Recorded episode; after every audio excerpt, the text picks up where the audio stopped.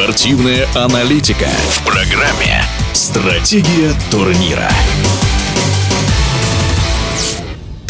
На завершившемся в Казани Кубке России по плаванию было показано сразу несколько результатов мирового уровня.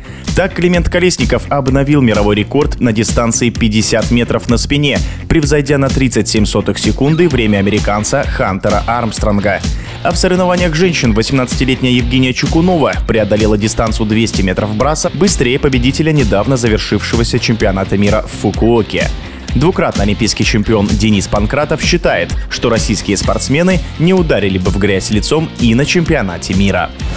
Очевидно, что кроме Колесникова у нас превзошла результаты чемпионата мира Женя Чекунова. И еще один результат был очень близок к показателям а, чемпионата мира. Это заплыв на 50 метров баттерфляем Олега Костина. Ему трех сотых не хватило до того, чтобы показать результат быстрее, чем в финале чемпионата мира выиграл Томас Чекон. Ну вот, собственно, эти три человека могли бы победить на чемпионатах мира. Ребята, которые могли оказаться в тройках, ну, это уже с десяток человек, причем на самых различных дисциплинах, почти без исключения. Ну, может быть, женскую спину немножечко можно оставить в покое, хотя мне кажется, что если бы Маш Каменев была там и лицом к лицу столкнулась с сильнейшими, она бы точно была в финале, а там еще мы бы посмотрели. Здесь ей было скучновато, и поэтому не самые высокие результаты показали. Да и в кроле, собственно, в женском тоже мы, несмотря на заоблачные результаты спринта на чемпионате мира, наши девочки бы не потерялись, да и парни были хороши. А если посчитать 4 лучших результата на 100-метровке вольном у мужчин, то опять получается лучшая четверка во всем мире. Выиграли бы или нет, не знаю, но предпосылки есть.